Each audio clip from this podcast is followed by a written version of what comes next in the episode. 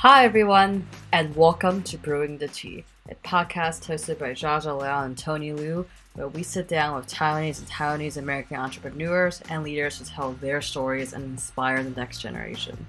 On this episode, we're so excited to have Terry Lin join us here today. Terry is the co-founder and chief design officer of Outer, a next-generation D two C outdoor furniture brand. Before starting Outer, Terry was the V P of product at Casper and director of customer experience at Walmart e-commerce. Terry was also the V P of product at Calvin Klein Furniture and the head furniture designer at Pottery Barn. Terry started his career at IDEO and holds a B F A in industrial design from R I S D. Today, we'll talk about his design philosophy, his design pet peeves, and how a serendipitous LinkedIn message on his birthday led to the founding of Outer and more. Terry, we're so excited to have you here today on the show. Let's start off by going back to the beginning. Where did you grow up, and what were your hobbies and interests when you were young? Sure. I was born and raised in Delaware, and I'm first generation. My parents immigrated from Taiwan. They went to undergrad at Tunghai University, and then they moved over here for grad school. My upbringing was nondescript when you think of Delaware. It's not like there's a lot of athletics or nature. It was pretty quiet. I grew up in a suburb. The interest that I had was I, I liked tennis. I liked playing piano, and I liked exploring uh, the woods in her backyard. For high school, again, same thing. It was nondescript. There wasn't anything in particular. I don't think I was very popular in school. I, in my school, the, the cool music at the time was like the Grateful Dead. And the music I liked was alternative music. So I liked Depeche Mode and Erasure and like pop music. So that kind of defined me. I was in between. I would never say the cool group, but the alternative group. And then, and then I would say also, let's see, what else? The theatrical group, I would say. Did your Taiwanese background play any role in your, your early childhood, high school years, et cetera? Uh, yeah, I, I would say in Delaware, it was a little bit hard. I did have some cultural identity issues. There weren't that many Asians in my school, at least in my upbringing. It made it a little bit harder. I always wanted to be more normal, and I, I was definitely not that normal. You know, in kind of like this multicultural generation we're in, it's become more normalized, but at least decades ago, it was much more difficult. So kids growing up today that are immigrants, I think, have it easier. Yeah, coming yeah, to S F was actually a big culture shock for me because there were so many, it was so multicultural. Same, yeah. Like when I, w- I went to college and I was like, wow, there's a lot of Asians here. And I guess this segues into the next question. What motivated you to go to design school? Did you feel pressured from your family or maybe your extended community to go down a more traditional path? Yeah, that's a great question. And uh, I think for many, there is a, a notion that all Asian parents pressure their kids to go into the science or engineering or health. And um, that actually wasn't the case in my family. My parents always let me explore the things that I enjoy doing.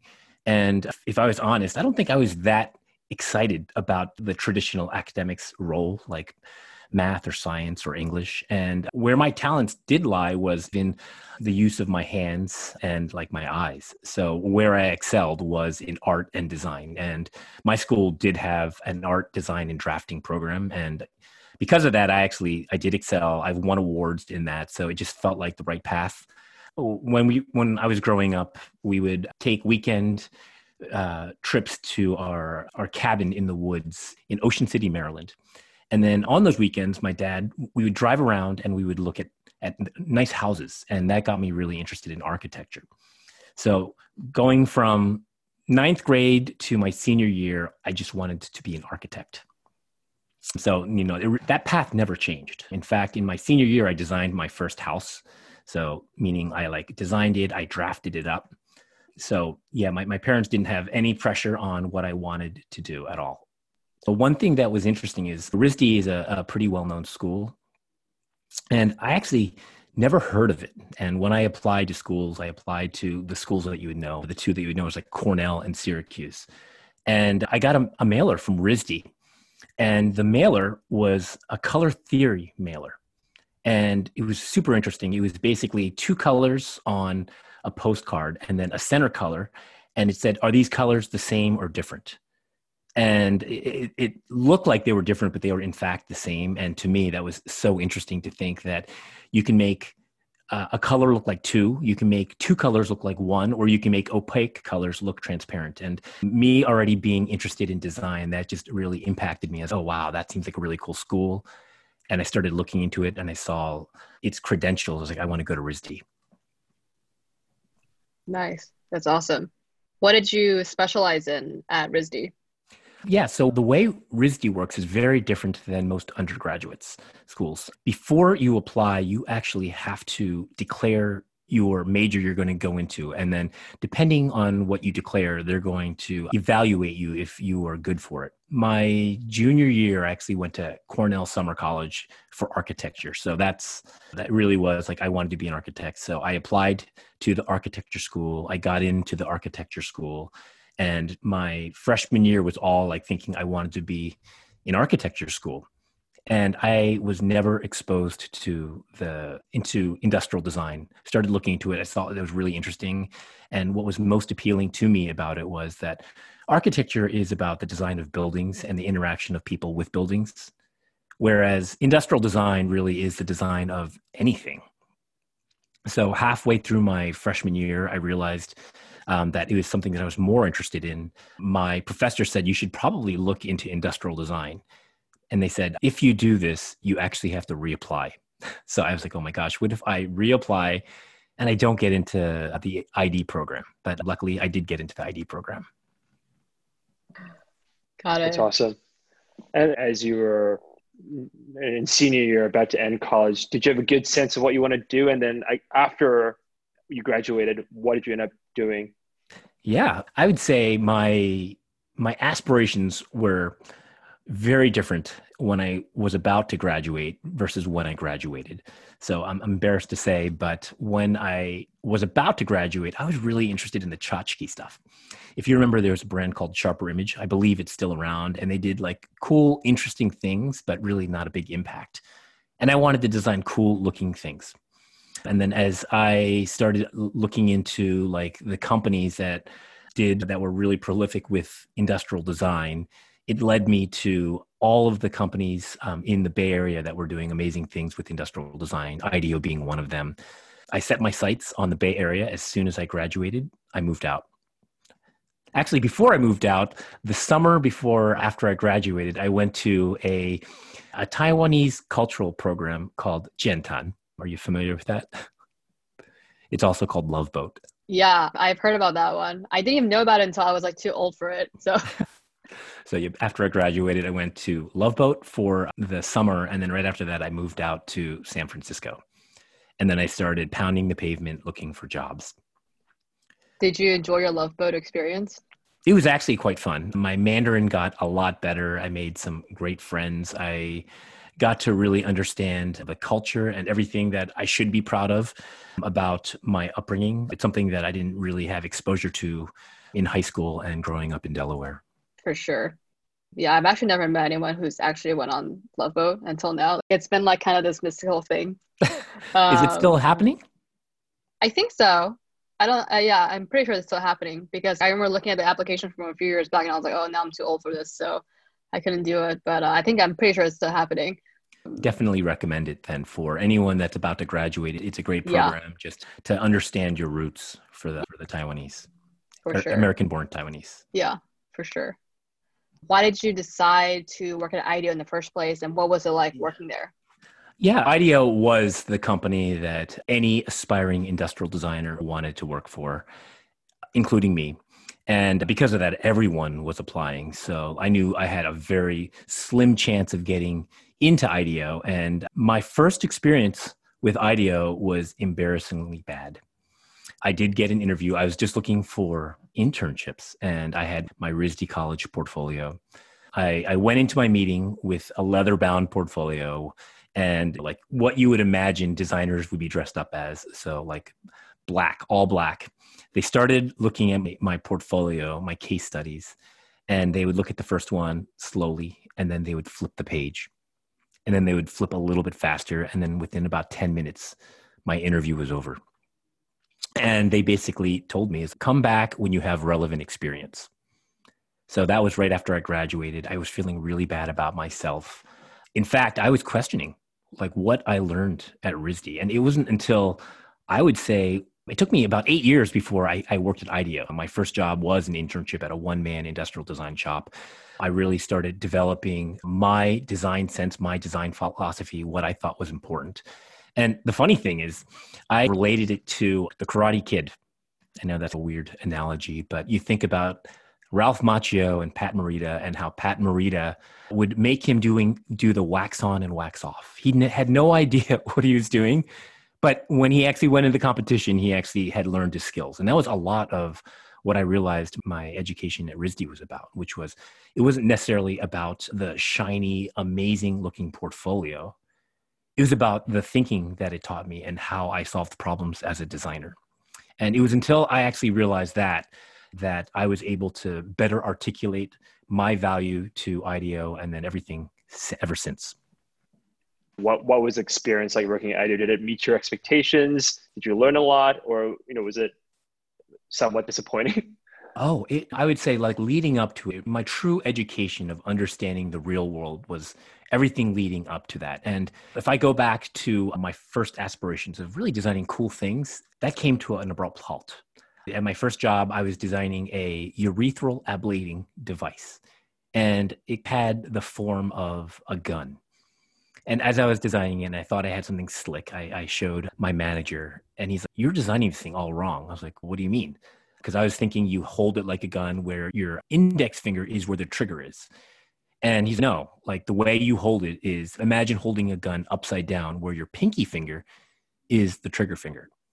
And that was probably an inflection point for me where I was like, how am I supposed to design things um, that are supposed to solve problems if I don't even know how and who it's supposed to be designed for? And that really got me on this path of understanding the customers and design thinking. To me, that was the first start of on uh, this path about design is not necessarily about just the styling exercise. It's about creating a product and understanding who you're creating it for, understanding the problems. And then from there, breaking those problems down into its component parts and then putting it back together so that the ultimate uh, goal is something that is better than what else is out there. And that is a lot of what IDEO is about. And it's probably shaped everything that I've done ever since. And with IDEO, like many management consulting companies, the, the thing that's interesting is you, you have talent horizontally, like management consulting. So you may work in multiple industries, but you don't know a whole lot about one particular thing. But it did teach me about looking at analogous industries and applying ideas from one to another, which actually creates innovation. So I think each phase of my career offered me something that was invaluable to where I am today. And with IDEO, it was really like how to think about a problem, how to solve it, making sure that all the things before you even start design. And then to me, like the, I realized at a certain point, as an industrial designer, a big piece is about being, bringing products to market. And with consulting, whether it be product design consulting, management consulting, what you're good at is understanding how to do the research, how to talk to people, and how to come up with really compelling ideas. And even more so, learning how to create these compelling ideas into these really great presentations. But after that, if if someone says, great, go and do it. And if it was me, okay, I don't actually know how to manufacture this thing. I don't know if this material exists. I don't know if it can hit the price points. And I realized that consulting brings you to a certain point, but then there's the other half, which is the most valuable part of business, which is being able to bring things to market. So with IDEO, it was really about my foundation for how I think about design and how to solve problems, how to think about the strategy. And then ever since then, it was really about once you actually have that foundation, how do you actually bring something to market? Cool. So after IDEO, you jumped into basically e-com and a lot of furniture design and then eventually into Walmart. So with these opportunities, how did you decide you wanted to do furniture? Or like, how did you decide with Walmart you wanted to take a stab at like doing pure e-com?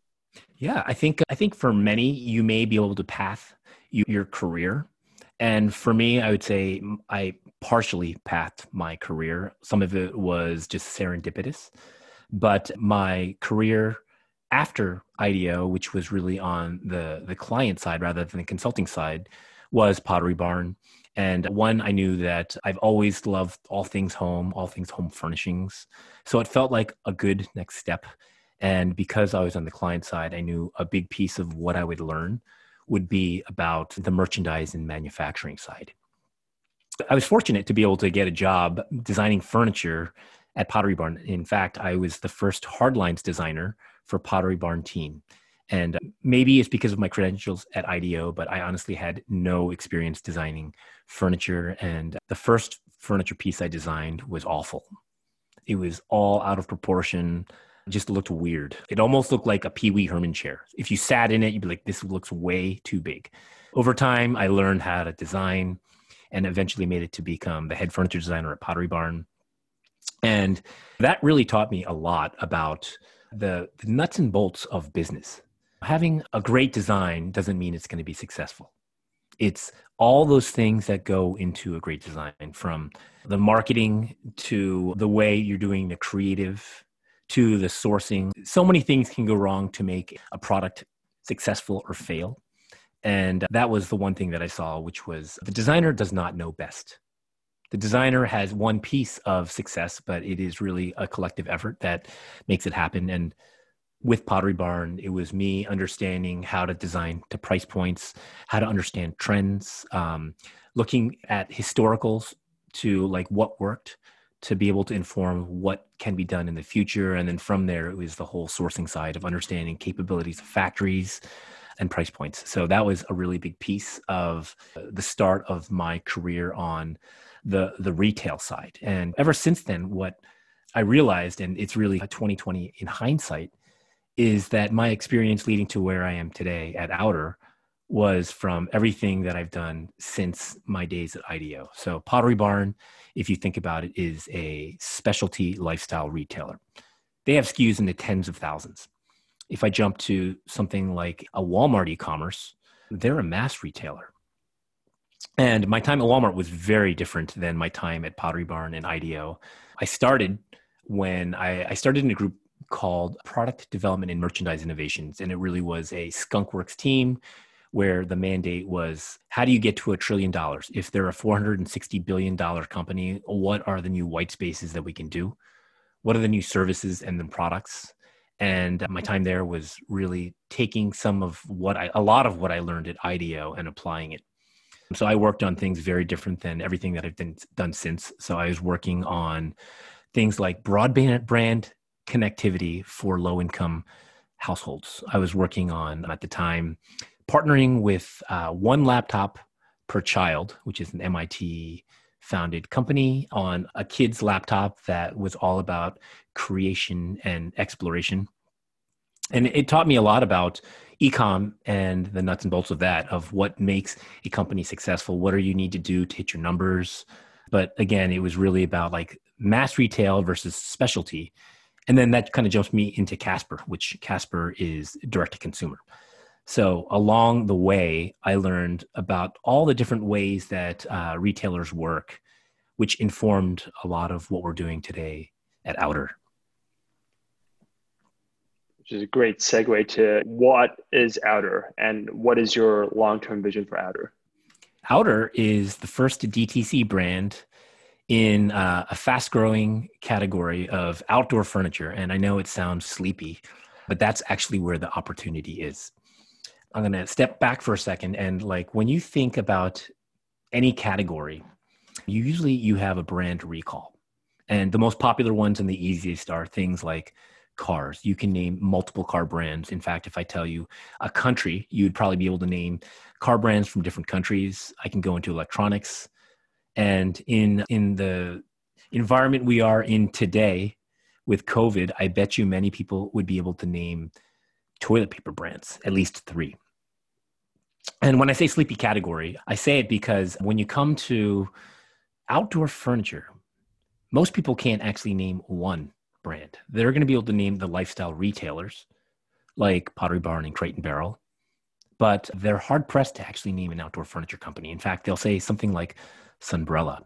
So for us, our, our big vision is that we want to be able to create a brand that consumers think of first when they think of outdoor furniture and outdoor lifestyle. And we're doing that by reinventing the product itself as well as the shopping experience.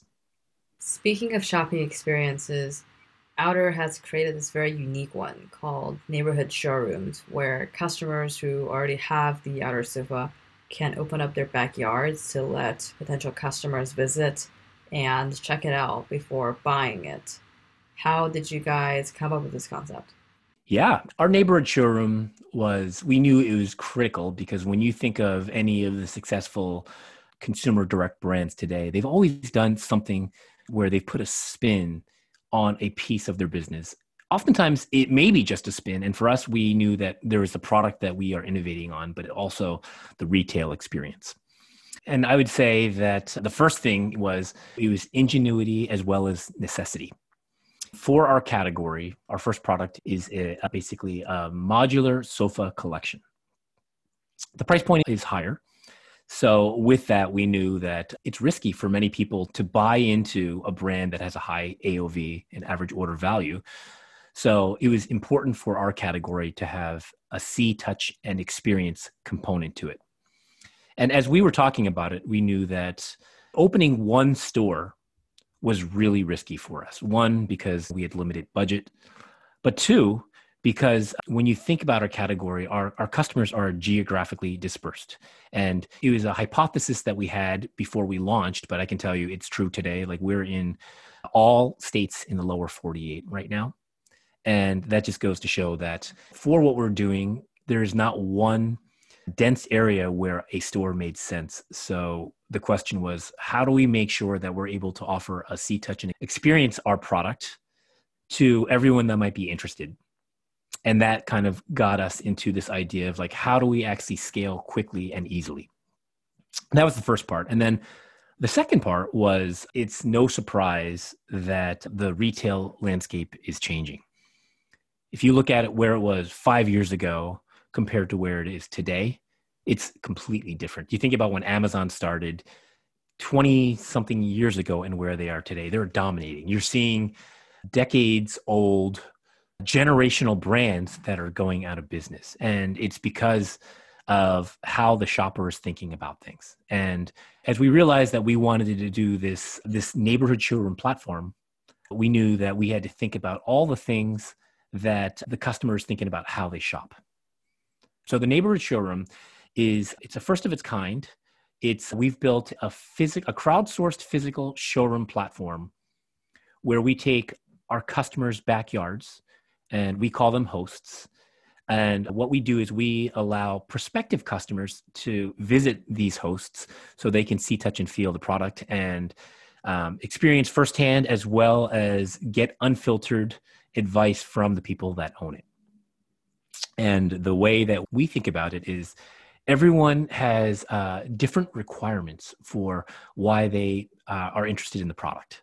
If you live in the, the Pacific Northwest where it's really wet and rainy, how does it perform?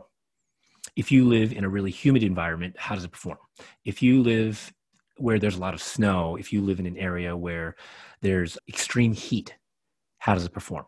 And that was a big piece that we knew that with the design of the product, we wanted to be able to speak to the customers the things that they cared about. And the only way we could do that was to use our customers who wanted to become hosts to be able to talk through it. So that's the overall idea of neighborhood showroom.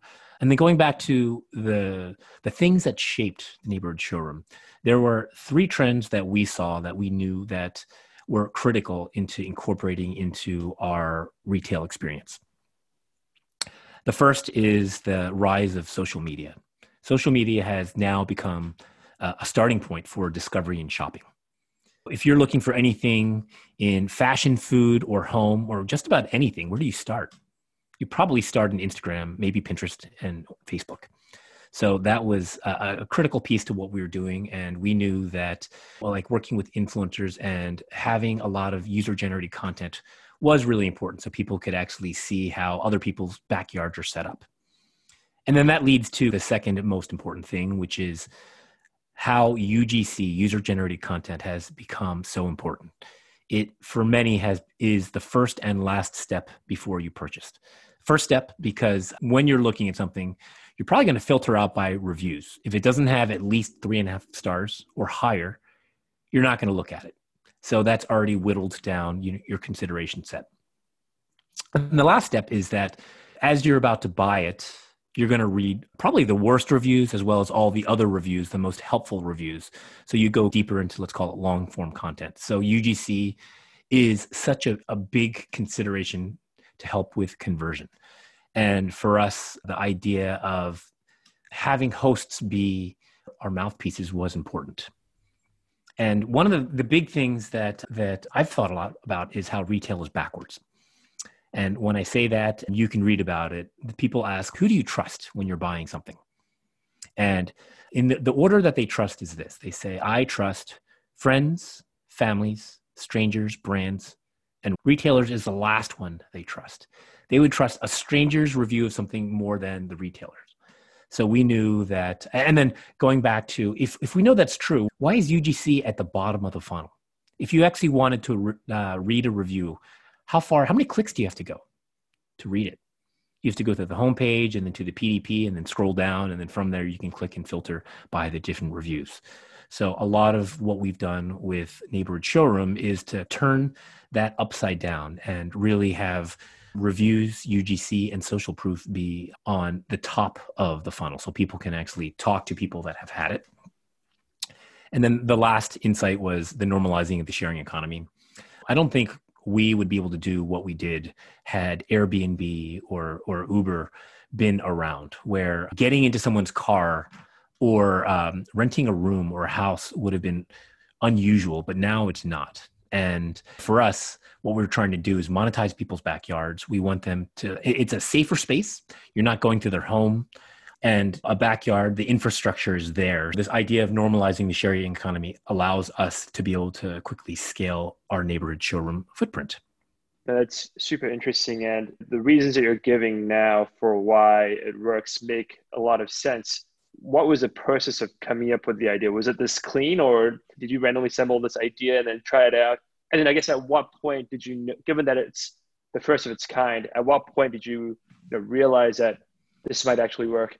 Yeah, I would say the idea was a seed from Jake. And as with all things evolve, um, and they evolve for the better, I know he always had said, I want to do something where we have a platform where uh, we use neighbors' backyards as our showrooms. And one of the things that he said that I loved was, and it's something that we say to investors, is we want to be the largest distributed showroom in long-tail markets. And it's something where the major retailers today can't do. They have stores, and with stores, they're over-retailed, they're over-leveraged. For us, we're in people's backyards. And going back to this idea that the infrastructure exists, that was where it started, and it's just continued to grow. And I think for the, the, the better. There's so many additional benefits that we've seen from this. One, we realized that when you think about customer acquisition, everyone is competing using the same distribution channels, the biggest being social media and like Google or paid. And it really comes down to how big is your wallet. So where where these e-commerce companies are born and it's easy to actually start a company, it's really hard to, to actually grow a company.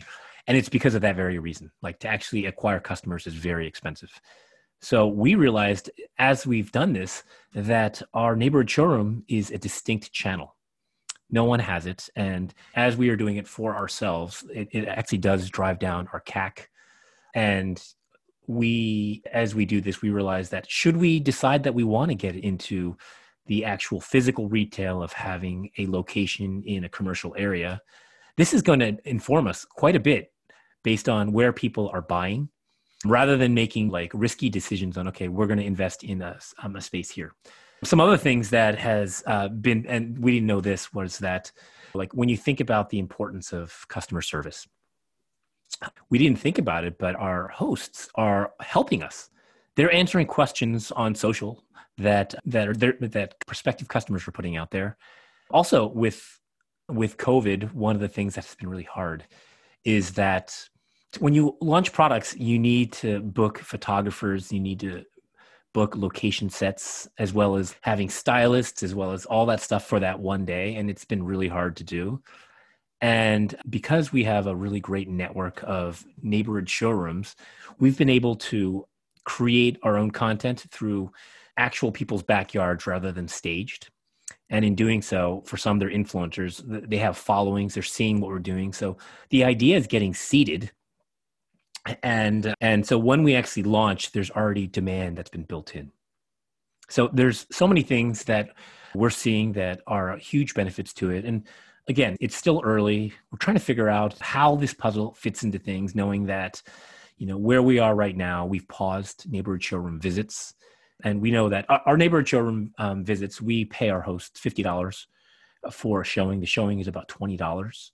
But as we continue to think through what neighborhood showroom means, we're talking about like microtransactions being, well, there's maybe a range. fifty dollars is something that you do when you have someone visit your space. But what if you answer an email? What if you post something?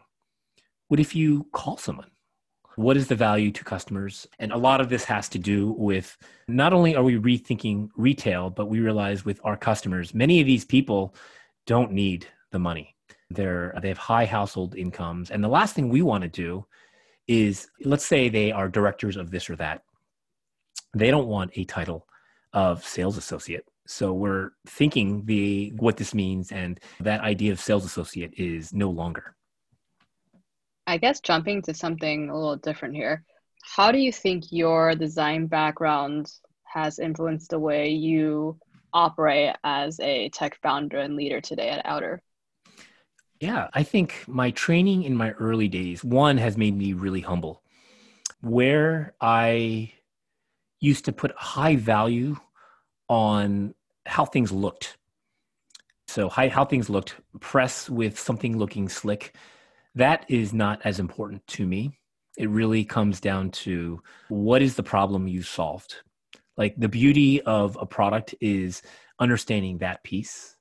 And everything that I do today was because of that. And I would say a lot of the my time at IDEO also shaped that perspective.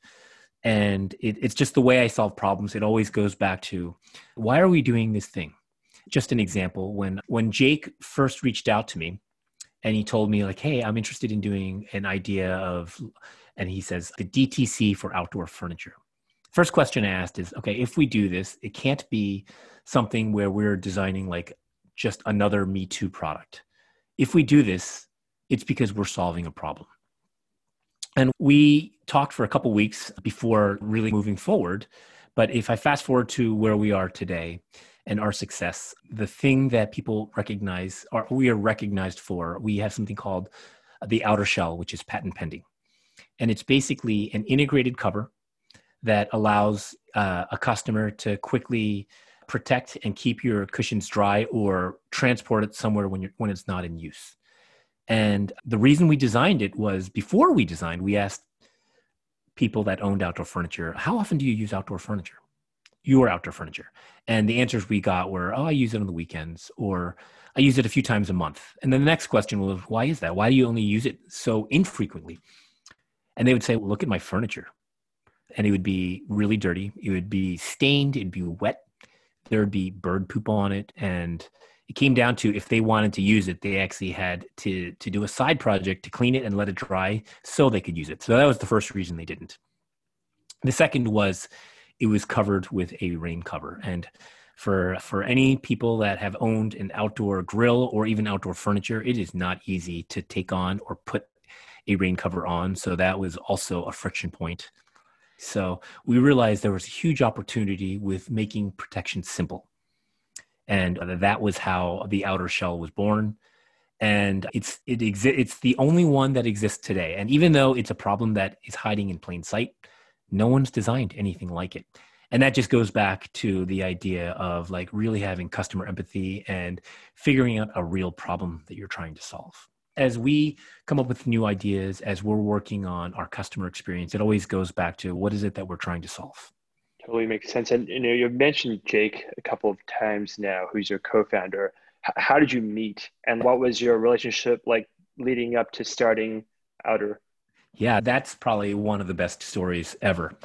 Jake and I, different generations, different locations. I'm here in San Francisco, and he lives down in L A. I am more than ten years older than him. And then if you looked at our LinkedIn before we knew each other, there was no, there was zero degrees of separation. Or sorry, there's, I don't know how many degrees of separation, but we basically had no one in common. And the only reason we met was, uh, one, he is a serial entrepreneur. This is his second company. And the way it started was he went and visited his cousins in China who own an outdoor furniture factory, and he realized there was a huge opportunity. And over the course of, I think, at least six months, he was thinking of this idea. And when it got a little bit more firm, firmed up, he, he signed up for LinkedIn Premium.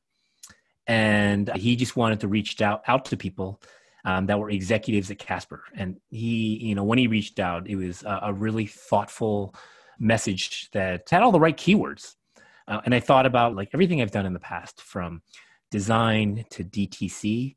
It just hit all the things, and I think many of us get LinkedIn messages that we just uh, don't respond to or ignore or delete. But he just had something that was, just, it just piqued my interest. He sent it, and I know the day, it was June thirtieth of two thousand seventeen. eleven minutes after he sent his message, I responded. And that was how our relationship started. The next day, I, I know that day because June thirtieth is my birthday. So it will forever be burned in my head when I met Jake. We talked the next day. And then over the next three weeks, we kept talking. And then at a certain point, we had our first date. He flew up to San Francisco. We spent the day together. We kept on talking about the idea. And it took a little while for us to come together. But in the end, aligned on the values and what we did. And it's just been like an amazing growth and success ever since. Love the story. It's pretty, it's a pretty serendipitous story. I love that story. Thank you. I was um, going to say, it's, a- it's awesome. It's a really great story. And I love that cold emails, you know, can work very well. So no, I, I, I'm curious, what are some of the D T C companies that you aspire to? And what do you think it takes for a new brand to, you know, stand out from all the other ones that exist and take off?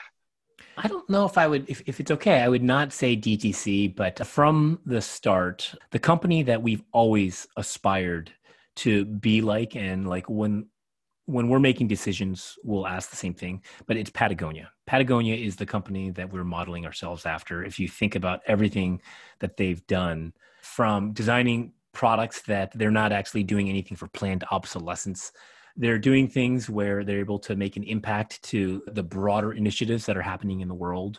I would say Patagonia is the company. Yvon Chouinard is the founder, and I would say he is like my role model of everything that I hope we're able to do for Outer.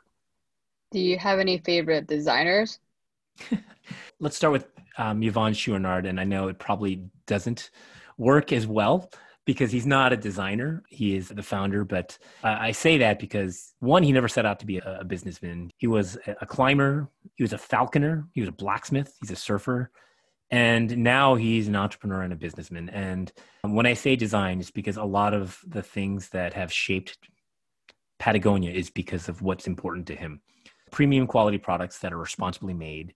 He thinks about the materials and the supply chain commitment, so that they can invest in things that matter. And again, I say design because at some point I remember reading that he said, if we can't actually do something with organic cotton, I don't want to start this company.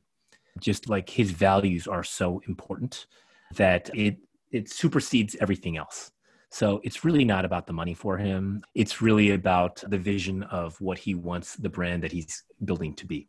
So I don't know if that is a great example of a, a designer. I do have another one. And it's Ole Kirk Christiansen, which uh, I'm sure many of you have never heard of, but everyone would know. He's the inventor of Lego. And what I love about Legos is the mass appeal of Legos. It spans generations. It bridges gender gaps, race gaps. I played with them when I was little. I play it with my daughter. In fact, in COVID, we've been making a lot of Lego Star Wars models. You see everything from prolific designers. I think, I don't remember his name, but there's a designer that made a Lego that was like a yellow uh, bust of someone. And then basically the chest was split open and all these yellow Legos were coming up. You know, Ai Weiwei did an, an ex- exhibition with Legos. So you have everything from like a prolific designer to children that are playing with it. So this idea of mass appeal and timelessness and flexibility, you think about all the things you can do with Lego. And I think the great thing when you mentioned some of your favorite designers are that, one, Yvon Chouinard is not a designer um, per se. Ole Kirk Christiansen is also not a designer. I think he was a like a craftsman. So f- for him to be able to do this thing that is now, I don't even know how long, I think it's been at least sixty years that they've been around. I think the things that I most respect um, about design is you don't actually have to be a designer to create great design. And to me, like the mark of great design has to do with like longevity and mass appeal. How do you think, as consumer expectations have been rising today with e-commerce and social media, what are some challenges that physical product designers like you um, and your industry face that has just changed over the years? Oh, it's changed considerably. When I was in school, industrial design was truly about designing exterior geom- geometries, making things look cool, making them look pretty. And then uh, I, I do think there's still a, a place in the world for that. And, and it's really about certain categories. Where it's less important is something like consumer electronics.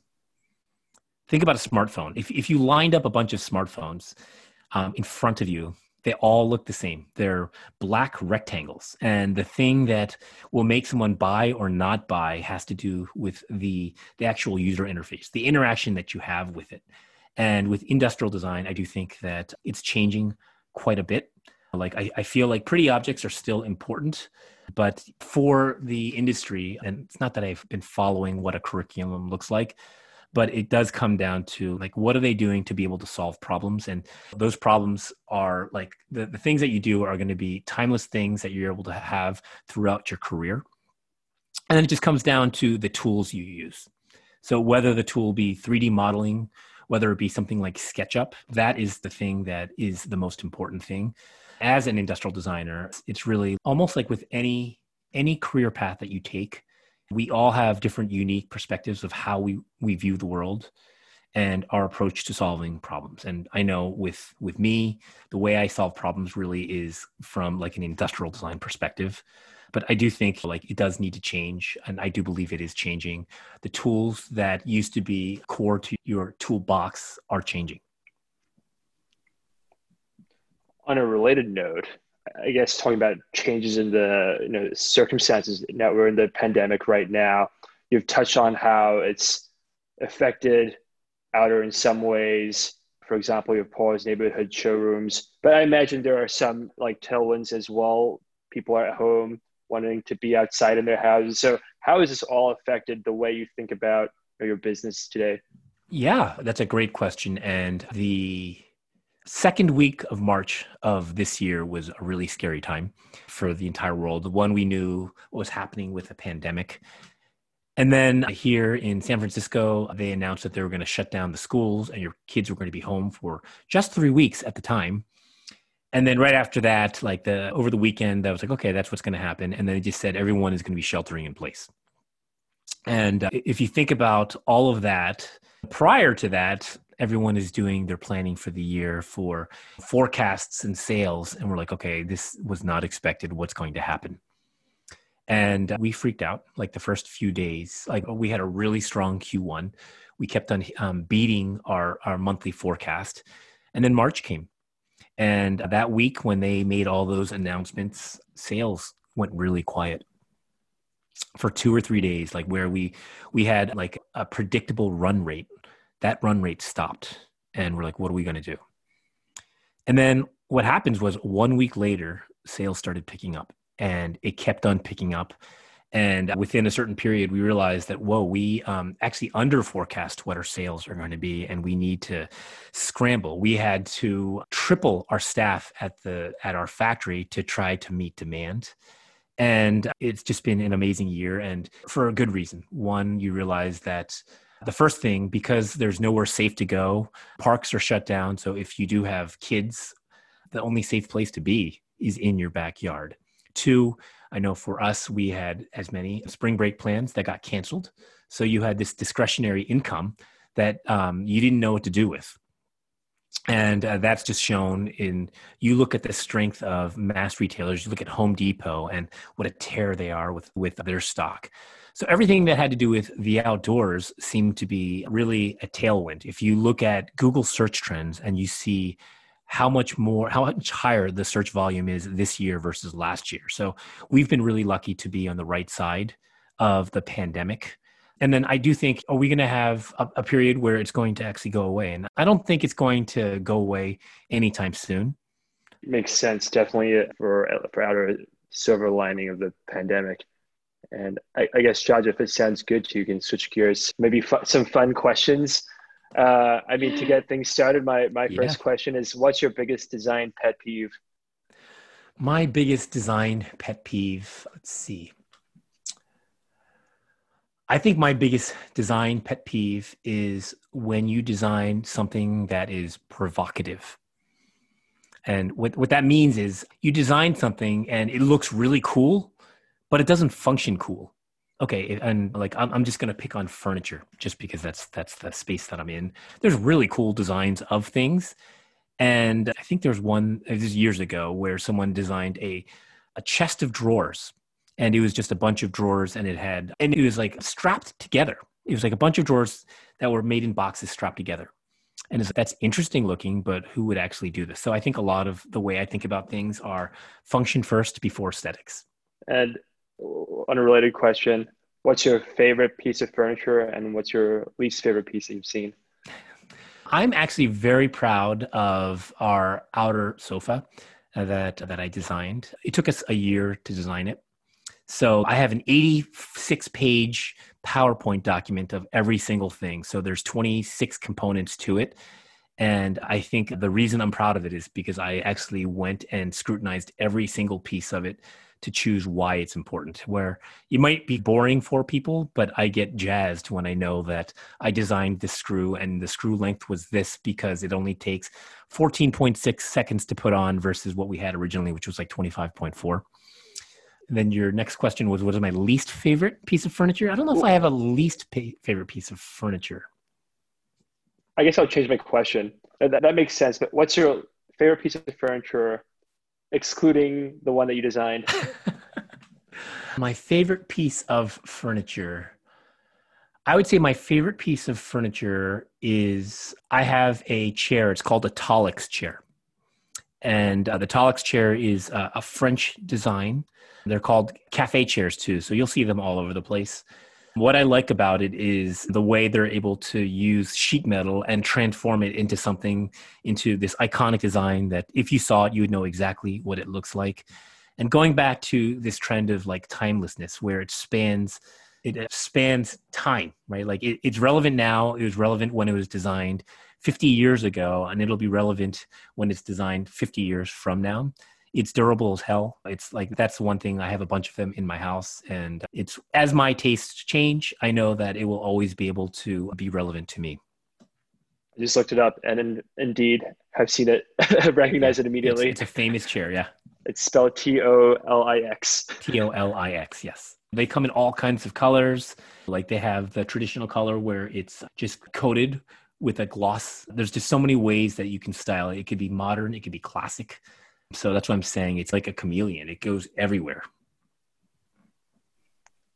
Yeah, it's also very, just very simple looking. It's like very clean. Yeah. No frills. I think we can go to the last few fun questions. Yeah. Do you have a favorite tea? I do. I do. My favorite tea, actually, I think it would be two. I would say the number one is the the Dragon Pearl Jasmine Tea from Tenren. My grandmother drank jasmine tea and oolong tea all the time. So those are the two that reminds me of home and my childhood and being able to, my interactions with my grandma, my ama. Nice. Yeah. Favorite Taiwanese food? Favorite Taiwanese food. Is it okay if I name more than one? Yeah, of course. Go for it. Okay. Okay. So I'll give you the most generic one that I think everyone knows, which is Din Tai Fung. Their xiaolongbaos are amazing. Every time I've gone to Seattle or Hong Kong, like that would be, I would be, do a beeline to Din Tai Fung for their xiaolongbaos and then their smashed cucumbers. Let's see what else. More unusual. And then, oh, Niu Rou Mian, beef stew noodles. In Taiwan, there's a place that we went last November called Champion Beef. That was amazing. Let's see. More unusual things that I've tried that have been very memorable and I'm excited to do, and maybe I'll even try to make it, is something called Huasen Renbing. Do you know what that is by any chance? Have you heard of that? Is it the spring roll? With uh, the peanut, peanuts, peanut brittle.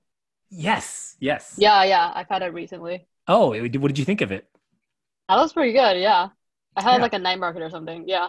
Yeah, it was. A, it's at the Rahe Night Market. The Huasen Renbing is basically, if if you had to describe it here, it's basically an ice cream burrito, which sounds completely odd.